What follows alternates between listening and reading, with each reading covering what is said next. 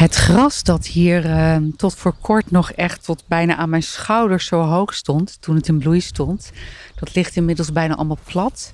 En ik loop er nu overheen en het is net alsof ik over kussentjes loop.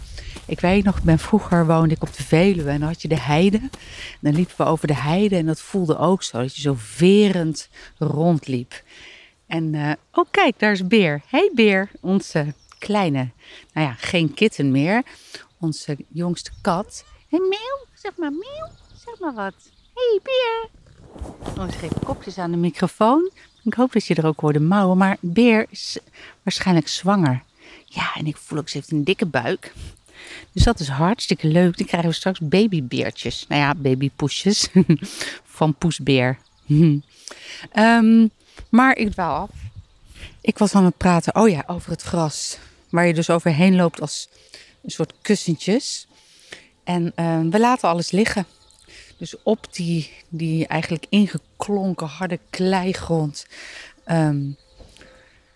krijgen we nu een laag dode planten. Want die grassen die gaan straks sterven.